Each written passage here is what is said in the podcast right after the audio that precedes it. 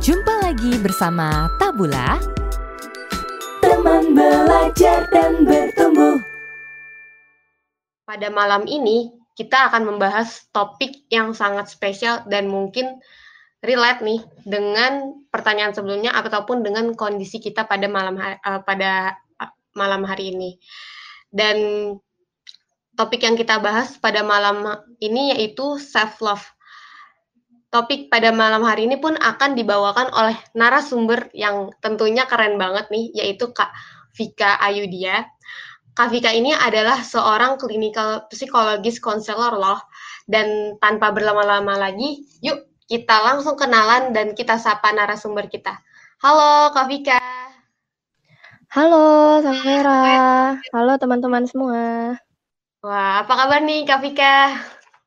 Baik-baik, sehat. Safera gimana kabarnya? Oh, baik-baik Kak. Terima kasih Kak. Oke. okay. Uh, nah Kak Vika, mungkin langsung aja nih uh, kita mulai. Sebetulnya nih Kak, self arti dari self love itu sendiri apa sih Kak? Oke, kita langsung mulai aja ya Saf ya. Mm -mm. Oke, baik. Uh, halo teman-teman semua, mungkin mau nyapa-nyapa dulu nih sebentar. Uh, mungkin malam ini kita sama-sama ngobrol, kita mau sama-sama belajar untuk lebih uh, kenal ya. Kita lebih belajar mengenai self love gitu dan pastinya bukan berarti juga aku udah expert nih, aku, aku udah udah paling bisa self love gitu. Tapi ini adalah proses dan kita semua akan sama-sama belajar malam hari ini. Gitu. Oke, sesuai pertanyaan Safera tadi, kita langsung bahas aja. Kita langsung mulai ya. Apa sih arti self love itu sendiri? Gitu. Kalau yang sering terlintas apa Saf? Biasa yang sering kamu dengar nih mengenai self love? Hmm, biasanya sih kalau aku uh, mencintai diri sendiri sih kak. Oke, mungkin kalau diterjemahin secara gamblangnya mencintai diri sendiri gitu ya. Nah, tapi sebenarnya seperti apa sih mencintai diri sendiri gitu. Nah, jadi kalau self love sendiri teman-teman itu adalah suatu bentuk atau suatu tindakan di mana kita mengapresiasi atau menghargai diri sendiri. Seperti itu. Dan dari tindakan-tindakan ini pada dasarnya akan menumbuhkan diri kita juga gitu, baik secara fisik, psikologis dan juga spiritual kita. Intinya gitu sih um, self love. Jadi bentuk tindakan mengapresiasi atau menghargai diri kita sendiri. Singkatnya kayak gitu. Berarti nih Kak, kalau misalnya kita udah bisa mencintai diri kita sendiri dan mengapresiasi diri kita sendiri, uh, bisa dikatakan bahwa uh, self love ini sebagai salah satu faktor yang paling berpengaruh nggak untuk uh, kita bisa menumbuhkan diri kita sendiri. Iya, bisa banget. Jadi self love salah satu uh, faktor ya, salah satu hal yang bisa membantu kita untuk terus berkembang, kita bisa menumbuhkan diri kita menjadi pribadi yang lebih baik lagi, gitu. Hmm, berarti, uh, kalau misalnya kita mau berkembang nih, tentunya self love itu harus menjadi, uh, salah satu tindakan yang kita lakukan ya? -mm, nah betul betul. Uh, tetapi nih Kak, uh, gimana ya Kak cara kita bisa mencintai diri kita sendiri, uh, secara benar gitu? Oke, jadi caranya gimana buat self love gitu ya? Oke, baik. Nah, teman-teman, mungkin kalau bahas soal caranya nih gimana, kita mungkin terlebih dahulu aku mau ajak juga untuk bahas, nah sebenarnya ada aspek-aspek nih di dalam self love itu sendiri gitu ya. Jadi kalau tadi secara pengertian memang mengapresiasi, menghargai diri kita yang nantinya bisa mengembangkan pribadi kita juga. Nah, di dalam self love itu sendiri itu pada umumnya dibagi, bukan dibagi sih. Ada empat aspek dan mana jadi empat aspek ini merupakan komponen penting gitu ya untuk um, bisa seseorang itu self love. Nah, yang pertama itu adalah self awareness. Self awareness pastinya kita punya kesadaran dulu nih, kesadaran yang baik mengenai kondisi diri kita sendiri. Apa sih emosi yang kita rasakan? Apa kondisi yang kita alami? Atau mungkin ada emosi atau perasaan tertentu yang mungkin bisa berdampak ke tindakan kita. Nah, itu kita bisa aware, kita bisa sadar mengenai diri kita. Jadi yang pertama perlu ada self awareness. Nah, berikutnya komponen yang kedua yaitu self worth. Nah, self worth ini pengertiannya adalah keyakinan yang dimiliki seseorang bahwa dirinya berharga. Nah, di self worth ini, seseorang bisa meyakini dirinya berharga itu terlepas dari apa pun pencapaian, prestasi ataupun kualitas dirinya. Gitu. Jadi mungkin kalau kita tahu secara umum pasti setiap orang tuh punya hal baik dan yang masih kurang gitu ya. Punya kelebihan, punya kelemahan lah, ibaratnya gitu. Nah, terle terlepas dari segala kelemahannya, apa pun kondisinya, dia bisa meyakini bahwa dia adalah seseorang yang berharga. Nah, komponen yang ketiga yaitu self esteem. Self esteem ini terkait nih sama pencapaian. Kalau tadi self worth itu terlepas dari pencapaian dan kondisi seseorang, kalau self esteem lebih terkait dengan kualitas dan pencapaian yang dimiliki seseorang. Nah, self-esteem ini adalah kondisi di mana seseorang merasa puas dan nyaman dengan siapa dirinya sebenarnya. Jadi, siapa dirinya, apa yang dimilikinya, apa prestasinya, dan di mana dia berada, gitu ya. Nah, gimana sih biar self-esteem ini bisa meningkat? Tentunya terkait nih sama self-worth tadi, gitu. Jadi kebayangnya kalau seseorang punya self-worth yang udah baik, dia bisa menghargai dan bisa uh, meyakini dirinya berharga, apa pun kondisinya, apa pun pencapaiannya, dia akan cenderung lebih mudah nih untuk merasa puas dan nyaman dengan siapa dirinya. Sebaliknya, kalau misalnya seseorang belum punya self worth yang baik, dia cenderung merasa dirinya nggak berharga gitu ya, nggak bisa, nggak mampu kayak gitu. Nah, self esteem ini juga bakal sulit gitu ya. Mungkin kalau kita pernah lihat nih contohnya sehari-hari ya, mungkin yang dekat dengan lingkungan kita sehari-hari, mungkin kita bisa punya teman sekolah atau teman kuliah atau teman di kantor yang sebenarnya prestasinya tuh udah bagus gitu ya. Mungkin kita ngelihat fisiknya juga, aduh dia cantik, dia ganteng, terus misalkan secara finansial dia mapan, terus misalkan dia punya jabatan yang oke, okay, tapi kok dia kayak nggak pernah puas gitu ya, atau nggak pernah menghargai dirinya sendiri. Selalu ngerasa ada yang kurang, selalu ngerasa nggak cukup, nggak mampu, kayak gitu. Nah, jadi sebenarnya nggak harus loh punya segala hal yang dipandang secara duniawi tadi baik-baik itu untuk bisa punya self esteem yang baik, kayak gitu. Nah, yang keempat itu adalah self care. Nah, self care mungkin sempat kesinggung juga ya di Tabula Talks yang dua minggu lalu. Jadi self care ini Terkait juga sama self love itu adalah tindakan untuk menjaga kesehatan diri gitu ya. Nah, kesehatan ini sebenarnya nggak cuma fisik aja teman-teman, tapi bisa meliputi fisik dan juga psikologis. Mungkin kalau fisik seperti olahraga, makan makanan bergizi, menjaga kebersihan diri, dan juga kalau psikologis itu bisa seperti uh, melakukan hobi yang disenangi atau menghabiskan waktu dengan keluarga gitu ya uh, menghabiskan atau mengobrol dengan orang-orang yang nyaman gitu. Itu bisa untuk self care dengan uh, psikologi kita seperti itu.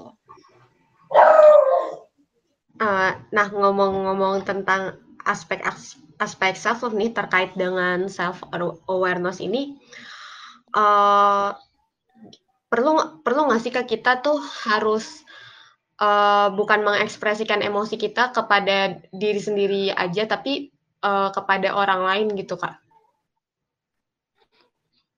Hmm, ekspresi emosinya dalam hal apa nih?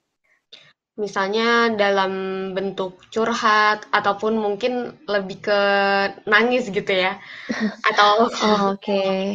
Boleh dong, pastinya boleh. Nah, balik lagi uh, gimana ekspresi emosi itu bisa sesuai sama yang kita butuhkan dan juga kita juga bisa ekspresi emosi yang baik tentunya juga kita memperhatikan kondisi lingkungan nih ya, kondisi sekitar gitu. Apakah yang kita ekspresikan ini berdampaknya gimana ya buat orang lain gitu ya. Maksudnya misalkan contoh contoh simpelnya ya kalau marah-marah apakah itu menyinggung perasaan orang lain kayak gitu. Tapi sebaliknya juga kita boleh banget memang mengungkapkan perasaan atau misalkan kita kecewa atau kita kesel pastinya dengan cara-cara yang positif, dengan komunikasi yang enak. Dan juga kayak tadi misalkan Safera bilang menangis, itu juga boleh gitu ya. Dan itu memang kalau disadari perlu kenapa enggak gitu ya. Menangis bukan berarti lemah dan kalau kita sadar sama kondisi diri kita, apa yang kita butuhin dan hal-hal itu memang bisa dilakukan untuk bikin diri kita jadi lebih baik sebenarnya. Berarti penting juga ya untuk uh, melepaskan emosi gitu. Hmm. Nah, dengan cara-cara yang positif dan sehat tentunya ya. Gitu. Oke, terus kalau kita tadi lanjut mungkin ya, uh, Safera juga nanya, terus gimana sih caranya biar biar self love gitu ya? Nah, setelah tadi aku kenalin ada komponen-komponen atau aspek-aspek ini di dalam self love, cara untuk mengasahnya yang pertama nih adalah dengan know yourself more gitu ya. Jadi kenali diri teman-teman lebih baik dulu. Kenali diri ini meliputi apa aja sih? Meliputi kepribadian, bisa ya. Nah, setiap orang punya kepribadian yang beda-beda nih. Karakteristik teman-teman seperti apa sih? Pribadi teman-teman seperti apa? Nah, itu juga bisa nih, kenali untuk bisa lebih mengenali diri. Terus, keinginan versus kebutuhan gitu ya. Jadi kadang kita pengen sesuatu atau kita misalkan pengen hal apa gitu ya, baik secara uh, materi ataupun non materi versus kebutuhan. Nah, jadi kita juga bisa mengenali sebenarnya apa sih yang benar-benar kita butuhin atau itu cuma keinginan kita aja gitu. Kemun mungkin aku kasih contoh juga ya biar lebih kegambar nih teman-teman. Di sini misalkan kepribadian contohnya kayak yang simpel deh, yang awam banget ya orang-orang banyak tahu juga introvert sama extrovert. Nah, teman-teman nih pribadi yang seperti apa sih? Gitu. Ketika misalnya teman-teman seorang yang introvert, terus misalkan teman-teman lagi down atau lagi sedih, kecewa, terus misalkan uh, banyak nih orang-orang yang ngomong, "Gi, sana jalan-jalan, ketemu orang, Gi." biar lu nggak bete gitu ya atau biar uh, lu happy lagi gitu. Nah, mungkin itu belum tentu tepat gitu ya misalkan buat teman-teman yang introvert. Bisa jadi emang teman-teman introvert yang lebih butuhin nggak apa-apa kok gue butuh waktu sendiri aja misalkan untuk me time, untuk text time diri sendiri. Mungkin itu bisa bikin diri teman-teman ngerasa lebih baik.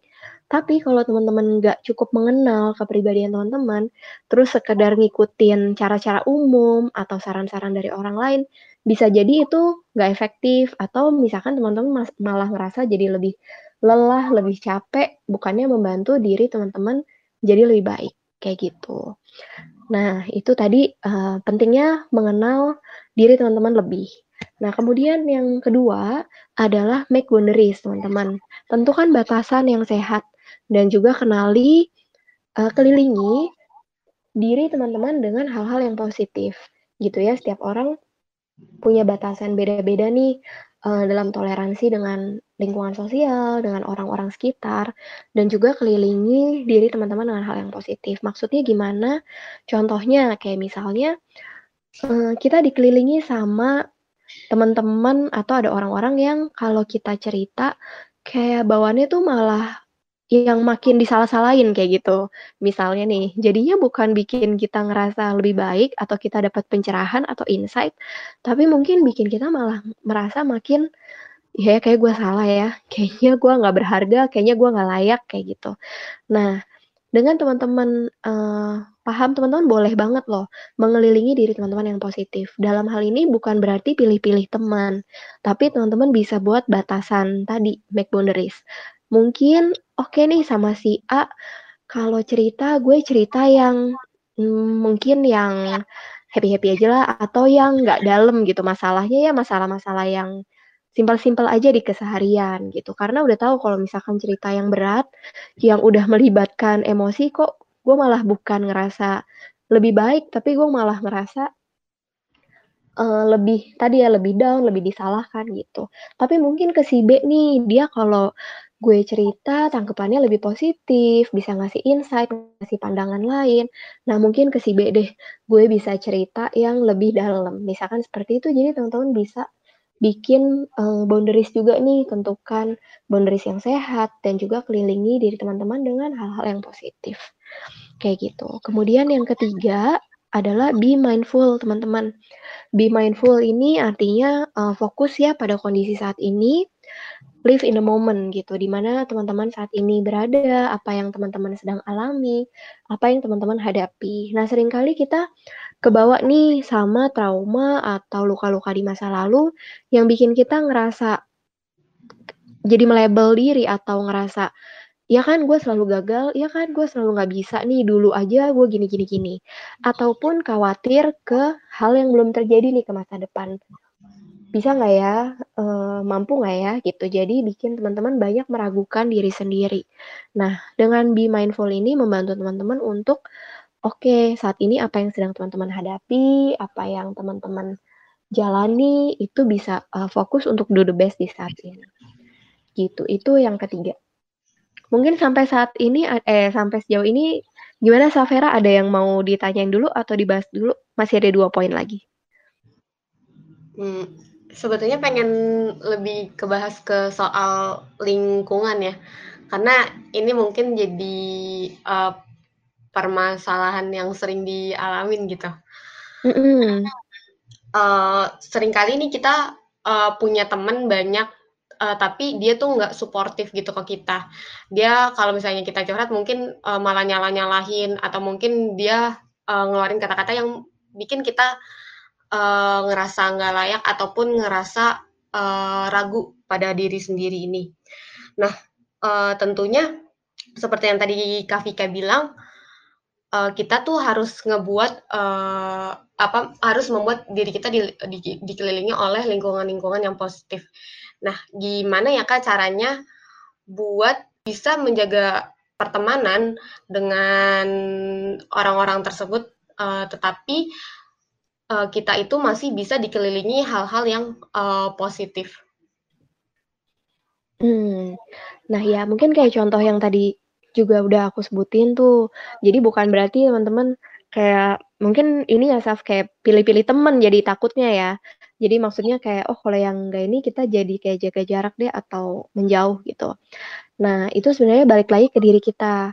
Gimana kita bisa tadi pilah-pilah nih, misalkan oh teman si ini ya memang mungkin kita interaksinya oh dia teman buat pergi makan aja misalnya nih gitu atau oh dia teman buat um, ya yang misalkan ngebahas hal-hal umum atau sharing info-info umum kayak gitu.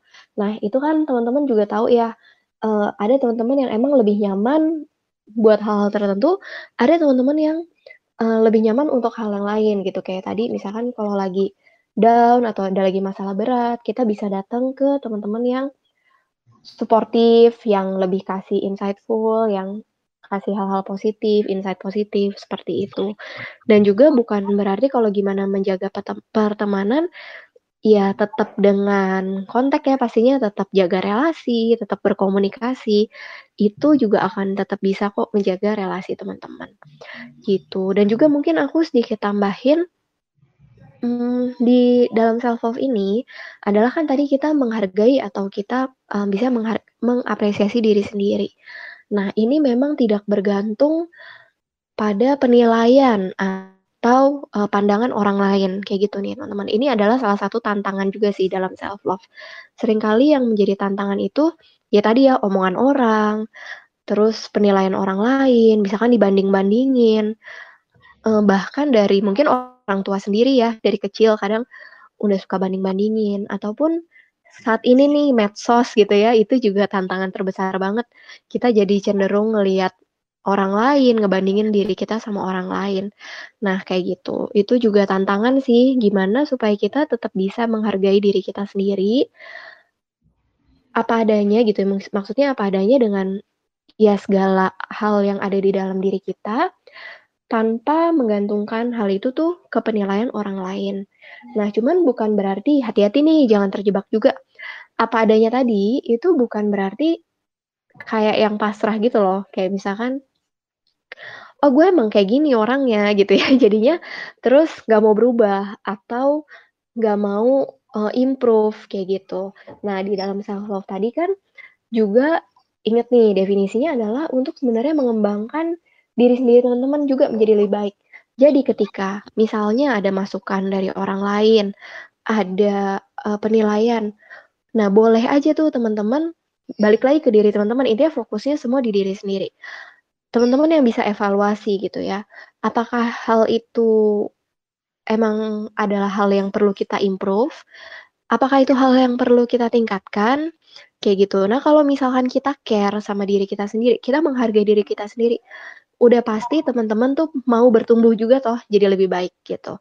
Jadi kalau kita cukup peduli dan menghargai diri kita, pasti kita nggak akan yang pasrah atau membiarkan diri kita, uh, terjelembab gitu ya dalam kondisi-kondisi atau perilaku yang sebenarnya tuh nggak baik, kayak gitu.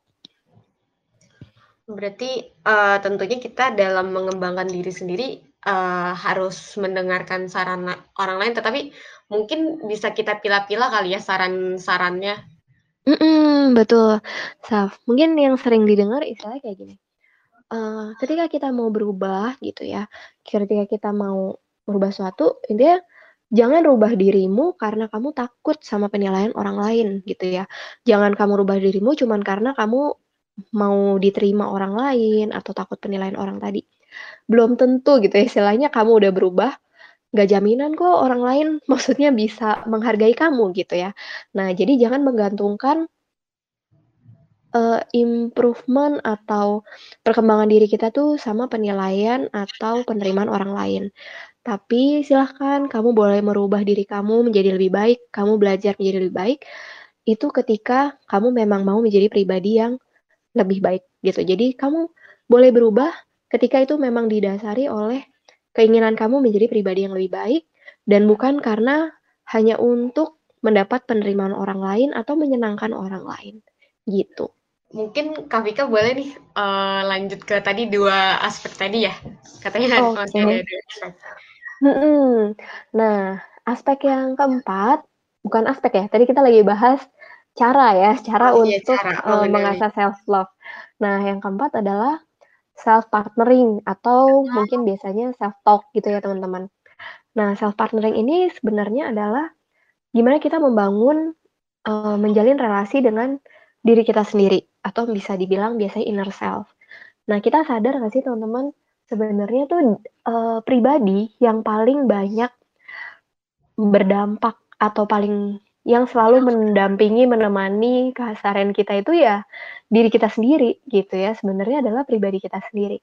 Tapi sering kali kita justru kurang bisa nih mengapresiasi atau menghargai diri kita sendiri. Simpelnya kayak kita lebih gampang buat muji orang lain atau ngelihat kebaikan-kebaikan orang lain. Ih dia hebat ya, dia pinter banget, dia cantik banget gitu ya. Tapi kita susah banget mungkin buat mengapresiasi atau memuji diri kita sendiri, gitu. Nah, sebaliknya nih, kita lebih gampang mungkin menyalahkan atau melihat hal-hal yang jelek dari diri kita.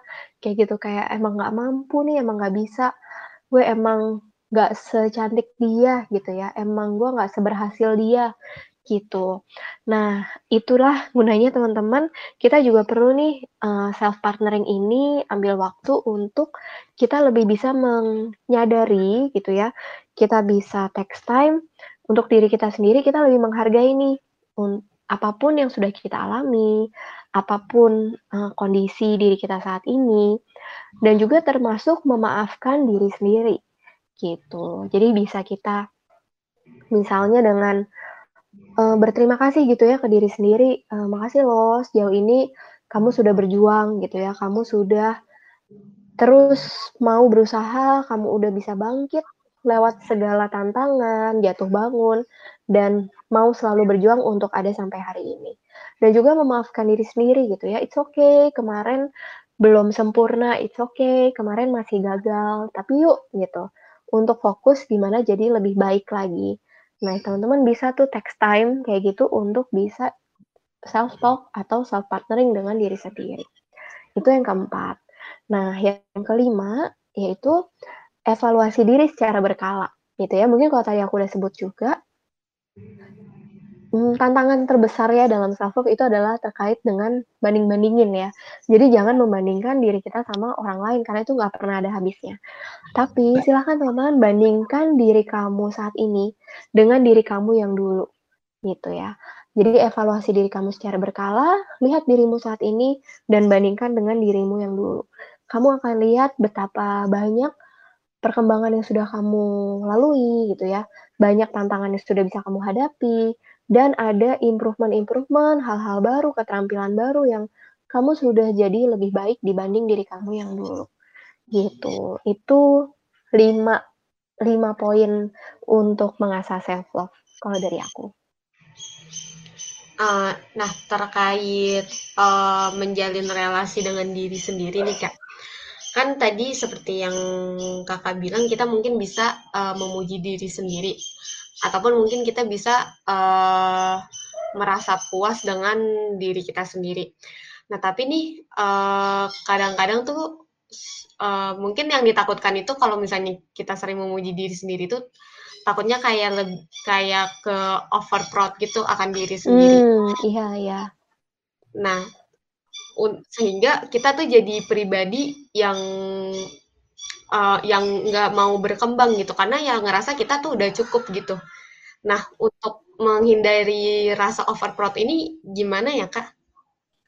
Hmm, Nah, sebenarnya kalau di self love itu lebih ke uh, menghargai ya. Jadi memuji memuji itu sebagai bentuk penghargaan. Kayak misalkan, "Wah, aku udah cukup aku udah hebat nih, aku kemarin bisa" misalkan bisa, um, menjalani apa nih, ujian apa misalkan di kantor, aku bisa lulus aku bisa lulus tepat waktu gitu ya misalkan. Jadi ada menghargai atau mem ya mengapresiasi tadi diri sendiri atas pencapaian-pencapaian yang sudah kita lalui. Nah, gimana biar nggak over proud uh, tadi? Nah, kalau di dalam self love ini adalah memang fokusnya ini untuk meng mengapresiasi dan terus bertumbuh nih menjadi diri sendiri. Mungkin kalau yang tadi kayak Safera tanya, jadi kayak ada kecenderungan uh, narsis gitu ya mungkin ya Saf? Iya. Nah, kalau di uh, narsis sendiri ini mungkin jadi udah beda nih sama self love.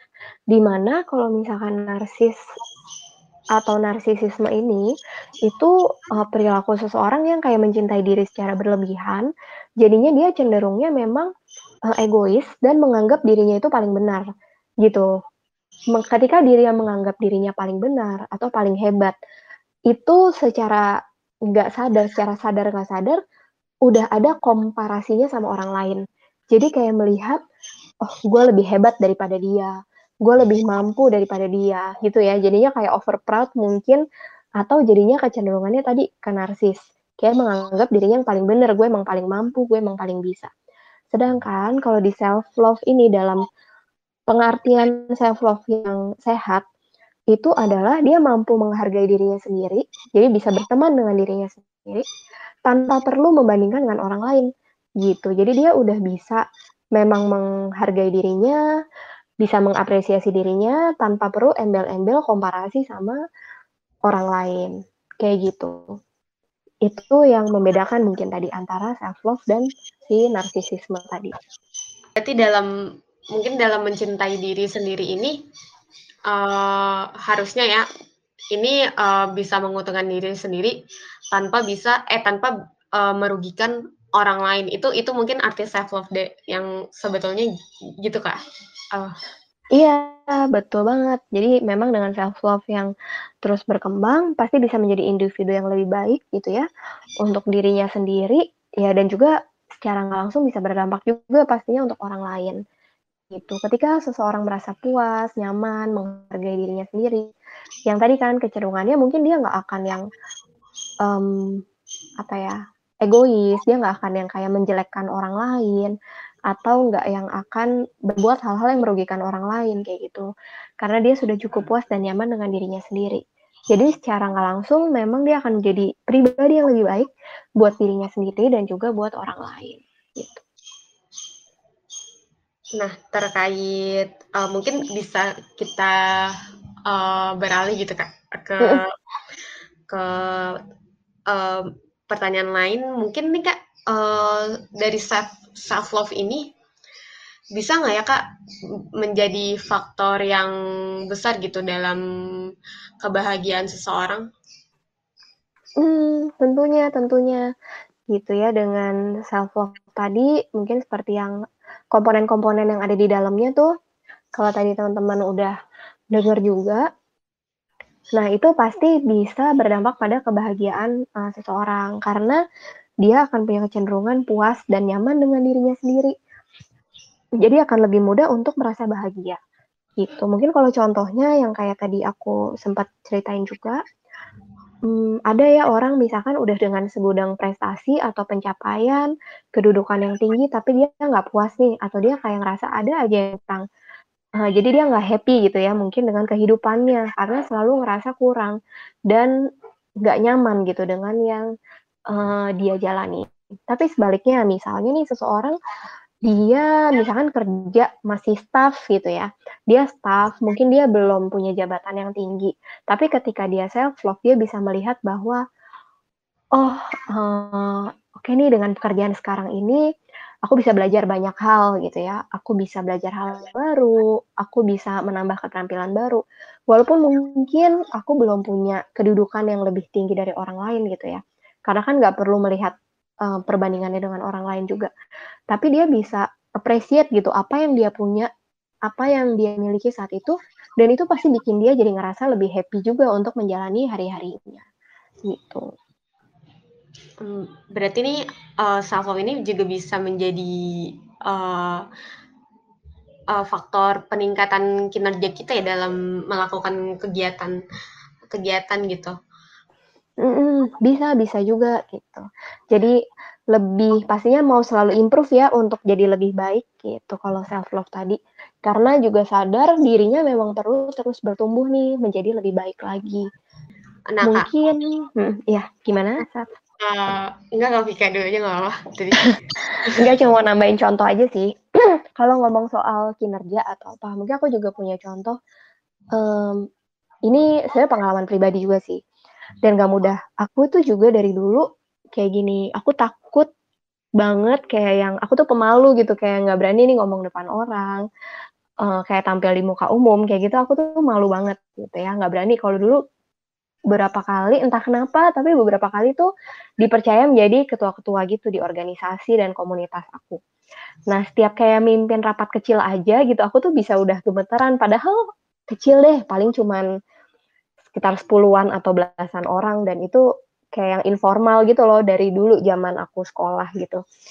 Yang duduk melingkar di rumah itu aku udah bisa kayak grogi banget, takut gitu. Bahkan kayak disuruh presentasi yang cuma bacain doang nih apa yang udah ada itu juga bisa nggak mau deh bisa kabur yang sampai kayak gitu. Nah cuman seiring waktu gitu ya aku juga nggak um, nggak cepet sih gitu ya maksudnya proses waktu yang panjang gitu. Jadinya ya aku tahu nih kalau misalkan ngomong depan orang itu sebenarnya bukan berarti yang oh ya udah gue emang pemalu. Jadi gue tuh emang nggak bisa deh kayak disuruh ngomong depan orang gitu ya. Mungkin kayak uh, sekarang nih ngomong gini ya nggak tahu berapa banyak yang denger kayak gitu. Kan itu diperlukan juga gitu ya dalam bekerja, dalam pas nanti kuliah, pas di kuliah, bekerja dan itu kan pasti diperlukan banget ya ngomong di depan orang jadinya oke okay nih mau terus belajar gitu. Ketika ada kesempatan entah gimana misalkan dipercaya lagi gitu untuk um, posisi-posisi yang kayak ngelit gitu oh ya udah gitu ya. Dijadikan itu belajar lagi belajar. Bahkan sampai sekarang juga aku masih terus belajar gitu. Karena aku melihat ini um, hal yang emang diperlukan gitu. Yang memang perlu untuk membantu aku juga ketika ini berkembang, ini jadi lebih baik, itu juga pasti akan mendukung pribadi aku dan kinerja aku gitu. Bukan yang oke okay deh kayak gue nerima apa adanya, gue emang introvert gitu ya. Misalkan gue emang pemalu, gue emang gak bisa ngomong di depan orang banyak, terus do nothing gitu. Jadi ketika kita uh, self love dan kita cukup aware sama kondisi diri kita, kita tahu nih apa yang sebenarnya kita perlu untuk kita bisa mengembangkan diri kita menjadi lebih baik lagi kayak gitu. Wah, berarti emang penting banget ya self love ini dalam hidup kita ini. Uh, mungkin dalam mungkin setiap orang pastinya punya tujuan nih kak uh, untuk uh, untuk mencapai tujuan itu tentunya uh, seperti yang obrolan-obrolan sebelumnya self love ini mungkin menjadi uh, faktor yang sangat besar untuk kita bisa mencapai tujuan tersebut. Tapi nih Kak, uh, ketika kita sudah mencintai diri kita sendiri dan kita mampu mengembangkan diri sendiri, nah ternyata kita ini uh, mungkin belum bisa mencapai tujuan tersebut. Nah sehingga kita uh, uh, arti mungkin cenderung tidak mencintai diri kita sendiri. Uh, mungkin bisa ya. Uh, nah cara untuk uh, tetap mencintai diri kita sendiri ketika kita gagal dalam mencapai tujuan itu gimana ya, Kak? Hmm, jadi gimana supaya bisa berproses dari kegagalan tadi dan terus berusaha mencapai tujuan gitu ya, Sal? Iya. Oke.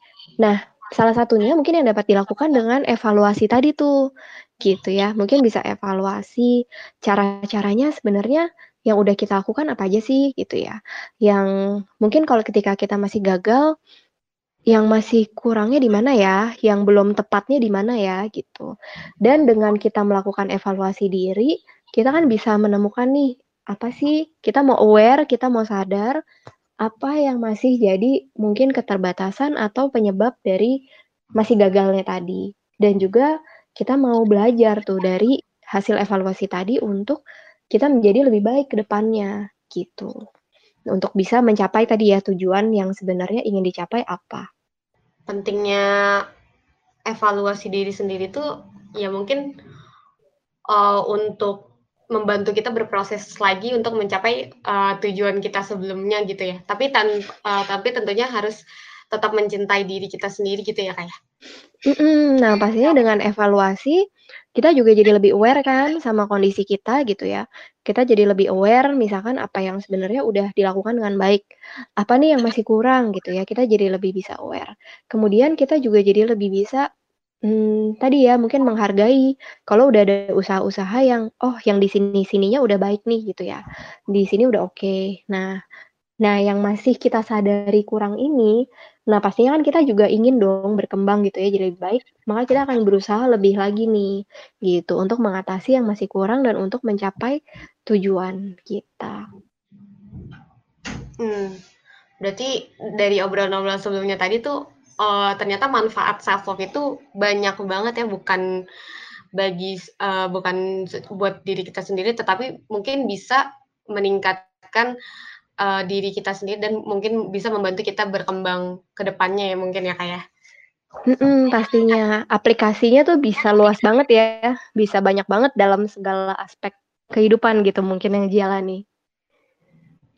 Wah, berarti emang self love ini berperan besar ya dalam kehidupan ini.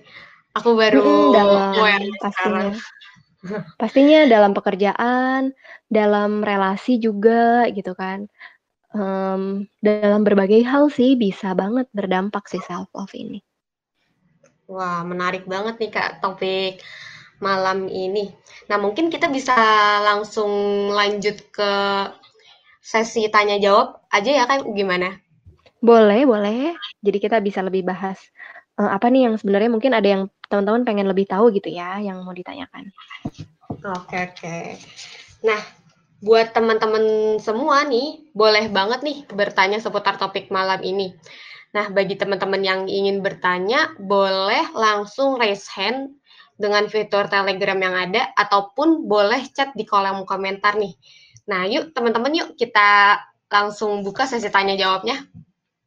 Uh, mungkin uh, saya mau nanya-nanya lagi, boleh nggak kak? boleh boleh sambil nunggu ini ya. Tadi belum bisa ya. Iya, belum sepertinya belum ada pertanyaan. Oh, oke. Okay. Oh, ini ada. Oh, ada ya? Carmila ya? Iya. Oh iya. Boleh Kak langsung? Ya, suara saya jelas kedengaran? Ah, jelas. Ya, makasih sebelumnya karena saya telat join ya di uh, kelas malam ini. Uh, tadi saya uh, belum dengar caranya uh, supaya self self love kita itu nggak malah jadi egois gitu. Oke, baik. Mungkin aku review dikit tadi ya. Uh, jadi self love supaya nggak jadi egois. Nah, mungkin perbedaannya gini. Ketika self love kita kan fokusnya adalah menghargai dan juga uh, mengapresiasi diri sendiri gitu ya. Nah, gimana kita bisa merasa diri kita berharga dengan segala apa pun yang kita punya.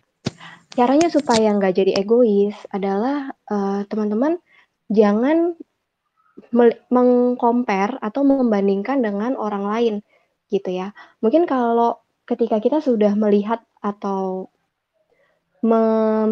mulai nih melibatkan atau membanding-bandingkan atau menilai orang lain gitu. Jadi ada kecenderungan untuk misalnya ngerasa, oh gue lebih baik gitu ya, atau gue yang paling bener nih, gue yang lebih mampu gitu ya, gue lebih penting daripada dia gitu. Nah itu sebenarnya udah bukan self love gitu ya. Jadi kecenderungannya tadi kalau kita bilang mungkin egois atau uh, narsis gitu. Jadi ngerasa dirinya yang paling benar, dirinya yang paling baik, yang paling penting gitu seolah-olah untuk dirinya sendiri. Tapi ketika seseorang bisa self love gitu, hargai dirimu, uh, apresiasi dirimu, terima keadaan dirimu tanpa perlu membandingkan atau mengkomparasi dengan orang lain. Gitu. Jadi nggak perlu tuh ngerasa oh iya ya gue lebih baik soalnya dia juga nggak bisa kayak gitu. Jadi nggak perlu tuh gitu ya. Di dalam self love teman-teman adalah menerima dan menghargai diri sendiri tanpa melibatkan atau membandingkan dengan orang lain. Seperti itu. Oke uh, makasih Kak sama-sama Carmila uh, boleh nanya lagi nggak iya boleh Carmila silahkan Iya, uh, kan uh, kadang nih kita uh, mikir aku kayaknya udah self love deh. Tapi kenapa pas saat kita interaksi sama orang, mereka itu menilai kita sebagai orang yang egois gitu? Apa mungkin ada uh, kata-kata uh, yang uh, mencerminkan kalau kita kita tuh sebenarnya belum self love secara full, tapi masih ada selfishnya. Hmm, hmm, hmm, hmm. oke, okay, baik. Masih terkait dengan uh, egois itu selfish tadi ya. Nah, ketika maksudnya dapat nih respon atau komen dari orang lain seperti itu gitu ketika kita cukup menghargai dan kita mau aware sama diri kita sendiri kita mau jadi lebih baik nggak ada salahnya langsung tanya aja gitu ya. Langsung tanya minta feedback minta masukan dari orang lain yang ngomong gitu. Emangnya kenapa gitu? Misalnya kenapa kamu menilai aku masih egois gitu ya? Atau emang ada omongan aku yang kayak gimana yang menurut kamu jadi bikin egois? Kayak boleh banget gitu ya minta masukan, minta uh, feedback dari orang lain dan juga kita jadi bisa evaluasi nih diri kita sendiri kalau memang masih ada hal-hal yang kurang dan perlu diimprove. Tapi yang perlu diingat tadi, nah hati-hati jangan sampai terjebak terus kita merubah diri kita hanya untuk menyenangkan atau untuk diterima orang lain gitu. Jadi ketika kamu mau merubah diri kamu, berubahlah karena kamu ingin menjadi pribadi yang lebih baik. Oke, Kak Vika, terima kasih banyak. Oke, sama-sama Carmila. Ada yang ingin bertanya lagi nih Kak. Uh, Kak Danis langsung saya allow to speak ya. Halo, halo Kak Vika. Halo. Ini suaraku kedengeran jelas nggak Kak? Kedengeran? Jelas. Oke. Okay. Uh, eh, gini Kak, uh, salah satu bentuk self itu kan kita ngasih reward ke diri kita atas pencapaian yang sudah kita lakukan gitu uh, meskipun pencapaiannya kecil gitu tapi kadang aku uh, ngelihat teman-teman aku atau kadang aku juga sih melakukan uh, self rewardnya kebablasan nih. Misalnya jajan uh, pencapaiannya nggak seberapa uh, rewardnya kebany apa ke kebablasan. Misalnya jajan banyak lah gitu. Nah mm-hmm. gimana biar kita uh, kita nggak kebablasan nih ngasih reward ke diri sendiri dan kira-kira apa ya reward yang non materi gitu. Tapi tetap bisa bikin kita tuh ngerasa uh, apa ya ngerasa kita uh, udah merasa kita bangga gitu kita hmm. sudah melakukan pencapaian kita gitu pertanyaan tuh Oke, okay. thank you Denis pertanyaannya. Ya, oke okay, teman-teman. Nah terkait dengan tadi ya pemberian reward, uh, kayak kebablasan nih gimana nggak sesuai. Mungkin ter tadi terkait juga sama uh, know yourself gitu ya. Jadi teman-teman kenali dulu nih diri teman-teman sebenarnya apa sih yang teman-teman butuhkan gitu ya. Tadi ya keinginan versus kebutuhan. Nah, ini sering kali tuh uh, rancu, sering kali beda gitu ya. Emang beda maksudnya. Keinginan dan kebutuhan ini. Contohnya kayak tadi kalau dari pertanyaannya Dennis uh, mau ngasih reward ke diri sendiri. Nah, sebenarnya butuhnya reward yang kayak apa sih? Gitu. Nah, jadi tanya balik, lihat balik ke diri sendiri apakah misalkan butuhnya sebenarnya ya udah cuman makan enak sekali itu udah bikin gue happy kok gitu ya sebenarnya cukup misalnya atau butuhnya um, pergi jalan-jalan sama keluarga sama pacar atau apa nah jadi lihat nih kebutuhannya apa sih seberapa kamu merasa itu cukup bisa me-reward kamu, bikin kamu happy, bikin kamu puas gitu ya dengan hal yang kamu lakukan. Nah, sering kali jadinya kebablasan itu karena keinginan. Nah, sebenarnya kamu nggak butuh, tapi kamu pengen. Itu ya jadinya yang mungkin bikin uh, kebablasan tadi gitu. Jadi sebenarnya makan enak sekali cukup deh. Tapi terus jadi kebablasan nih, ah udah sekalian jalan-jalan, belanja ini, belanja itu gitu ya. Nah, jadi kenali dirimu, kenali apa yang sebenarnya kamu butuhkan gitu. Kalau terkait dengan reward uh, non materi, tadi bisa juga dengan hal-hal yang memang sifatnya psikologis gitu ya, mungkin memberi kesenangannya gitu. Jadi seperti tadi misalkan menghabiskan waktu dengan keluarga gitu ya, atau ketemu atau ngobrol sama teman-teman. Kalau sekarang kan emang susah ya ketemu atau pergi, mungkin video call atau mungkin nonton film kesukaan kayak gitu juga boleh banget. Misalnya udah seminggu nih yang full banget kerja atau ngerjain tugas atau banyak pekerjaan berat oke, okay, udah berhasil nyelesain tugas sesuai deadline, mau reward nonton misalkan satu atau dua film yang kesukaan kayak gitu. Kayak gitu juga bisa. Gitu. Gimana Dani? Semoga bisa menjawab. Menjawab banget kak. Uh, terus nih kak, misalnya kita sudah um, me, apa tadi melaksanakan tugas yang sudah kita lakukan, terus kita mau ngasih reward ke diri sendiri. Nah, idealnya reward itu diberikan as soon as possible atau ya santai aja gitu gitu kak Oke, nah kalau itu sebenarnya nggak ada standar yang pasti sih. Balik lagi ke kondisi atau kebutuhan teman-teman tadi, gitu ya. Ke kebutuhan uh, setiap dari orang bisa beda-beda. Ada yang misalkan memang balik lagi juga ke situasinya nih, situasi yang teman-teman hadapin. Misalnya, abis nyelesain deadline, oke okay, emang ada waktu luang boleh banget nih misalkan segera. Tapi misalnya deadline-nya selesai, ada hal-hal yang lebih prioritas atau yang lebih penting selain menyenangkan diri sendiri misalnya. Nah, itu juga teman-teman lagi yang pilah dan teman-teman lihat. Terus dirasain juga. Nah, reward-nya itu yang lebih bikin kamu ngerasa nyaman atau kamu happy, memang segera setelahnya atau ya udah deh entaran aja nggak apa-apa. Nah, menurutku balik lagi ke kondisi tadi itu sih. Ketika ada hal yang lebih prioritas, misalnya deadline udah beres, tapi penting juga deh misalkan buat uh, beres-beres rumah misalnya, karena itu tanggung jawab kamu. Terus ketika kamu ngelewatin itu, atau kamu mentingin reward buat diri sendiri, nanti ada dampak yang gimana nggak gitu. Nah, itu balik lagi kan lihat ke diri masing-masing nanti jadi misalkan tugasnya keteteran, eh, nggak beres lagi, nanti jadi ngerasa yang kebeban lagi, dan sebagainya. Atau bisa juga dengan di-planning gitu ya, oke misalkan mau nonton 2 jam aja, habis gitu aku mau ngapain yang lain, kayak gitu. Jadi nggak ada patokan pasti, dan teman-teman lihat, uh, kebutuhan dan kondisi yang teman-teman hadapi, gitu. Oke Kak, bisa dipahami. Berarti, uh, balik lagi ke kondisi sama skala prioritas ya? Mhm gitu Denis. Oke Kak Vika, thank you so much. Iya, sama-sama. Uh, ada pertanyaan lagi nih Kak, uh, dari salah satu peserta. Nah, pertanyaan ini, uh, bagaimana ya supaya kita bisa self love ketika hidup di lingkungan yang membuat kita insecure? Kadang nih kalau seseorang lagi galau dengan suatu hal yang nggak bisa di capai dan sudah ngerasa insecure, kita malah menjadi nggak cinta nih sama diri diri sendiri, ngerasa nggak ada hal yang bisa membuat kita senang, mungkin hampir di titik putus asa, Kak. Mm -mm. Oke. Okay. Nah, caranya adalah tadi yang pertama bisa dengan teman teman-teman make boundaries dulu nih, gitu ya, make boundaries dulu. Mungkin kayak uh, minggu lalu gitu ya, kayak aku udah sempat dengar juga, sempat disinggung juga nih sama uh, Kak Sabrina.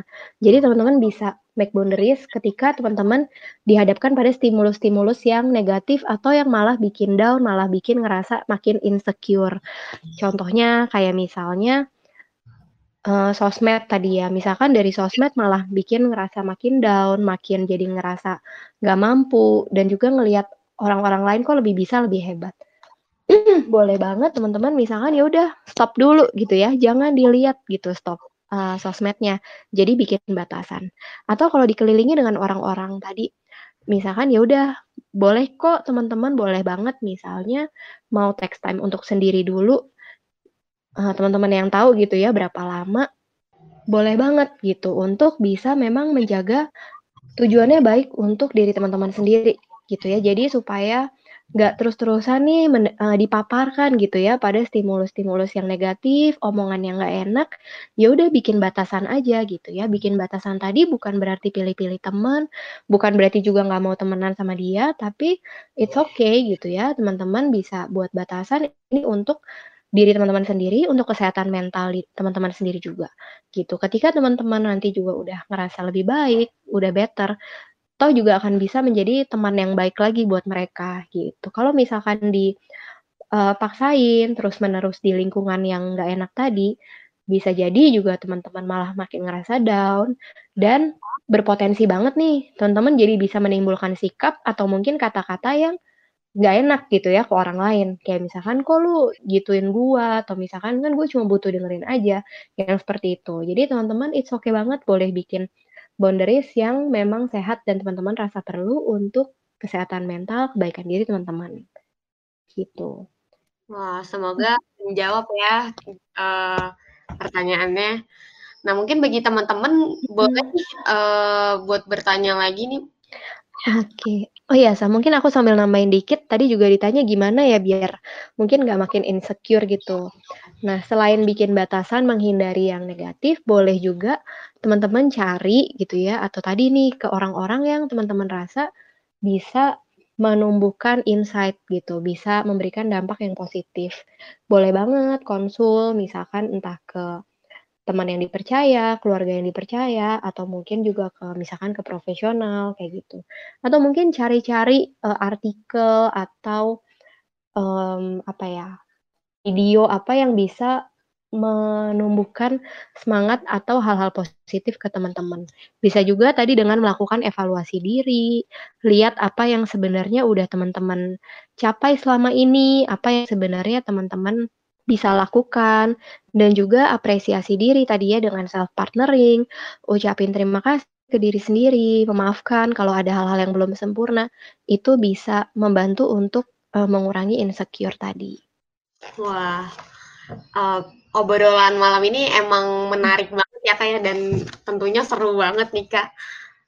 Cepat banget ya, nggak berasa. iya nggak berasa. Nah mungkin sebagai penutup, uh, Kak Vika mau memberikan closing statement? Oke, baik kita udah tutup aja nih ya, Saf ya. Iya. Oke, baik. Nah, teman-teman dari aku, uh, dari tadi yang sudah disampaikan juga, aku cuma remind ya, uh, self-love itu bukan tujuan teman-teman. Jadi bukan suatu kayak garis akhir, suatu tujuan yang teman-teman, oke okay nih gue udah self-love. Oh, gue belum self-love, gue harus self-love gitu ya. Jadi itu bukan suatu tujuan. Tapi self love is a journey gitu ya. Jadi self love itu adalah sebuah proses yang never ending selama kehidupan kita. Gitu. Jadi akan terus gitu ya, akan terus berproses, akan terus berjalan sepanjang kehidupan kita. So, teman-teman, jangan pernah lelah gitu ya untuk belajar, untuk terus mencari cara-cara yang bisa menumbuhkan self love tadi, teman-teman. Jangan pernah berhenti untuk mencari cara-cara yang membuat teman-teman bisa mencintai diri dengan lebih baik. Seperti itu. Jadi setiap orang mungkin beda-beda. Tadi aku udah share mungkin beberapa uh, cara, beberapa uh, mungkin poin untuk mengasah self love. Nah, mungkin tiap orang beda-beda nih. Ada yang buat uh, si ini dengan cara ini lebih ngena. Buat orang yang lain cara ini lebih ngena. Nah, teman-teman terus explore gitu ya, terus cari apa sih cara-cara yang paling tepat atau uh, paling membantu teman-teman untuk bisa mencintai diri secara lebih baik lagi. Karena sangat mungkin misalkan teman-teman udah self love nih di kondisi ini ngerasanya udah oke, okay, gue puas dan nyaman dengan semua yang dengan pencapaian yang ada, uh, kondisi keluarga, kondisi pekerjaan, pasangan. Tapi sangat mungkin namanya kehidupan ya, nanti ada kegagalan, nanti ada uh, tantangan lagi, terus kita jadi ragu lagi nih, eh kayak kok gue nggak bisa ya, kok gue gagal. Nah, teman-teman belajar lagi untuk bisa menerima itu dan mengapresiasi, menghargai diri dengan lebih baik. Jadi terus self love adalah is a journey yang never ending, teman-teman. Wah, makasih banyak ya Kak Vika buat closing statementnya dan juga terima kasih banyak juga uh, untuk Kak Vika atas sharing-sharingnya dan pemaparan uh, materi pada malam hari ini nih Kak. Nah, sama-sama Safera dan Iya, teman-teman so- semua.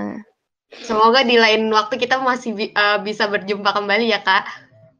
Pastinya. Wah.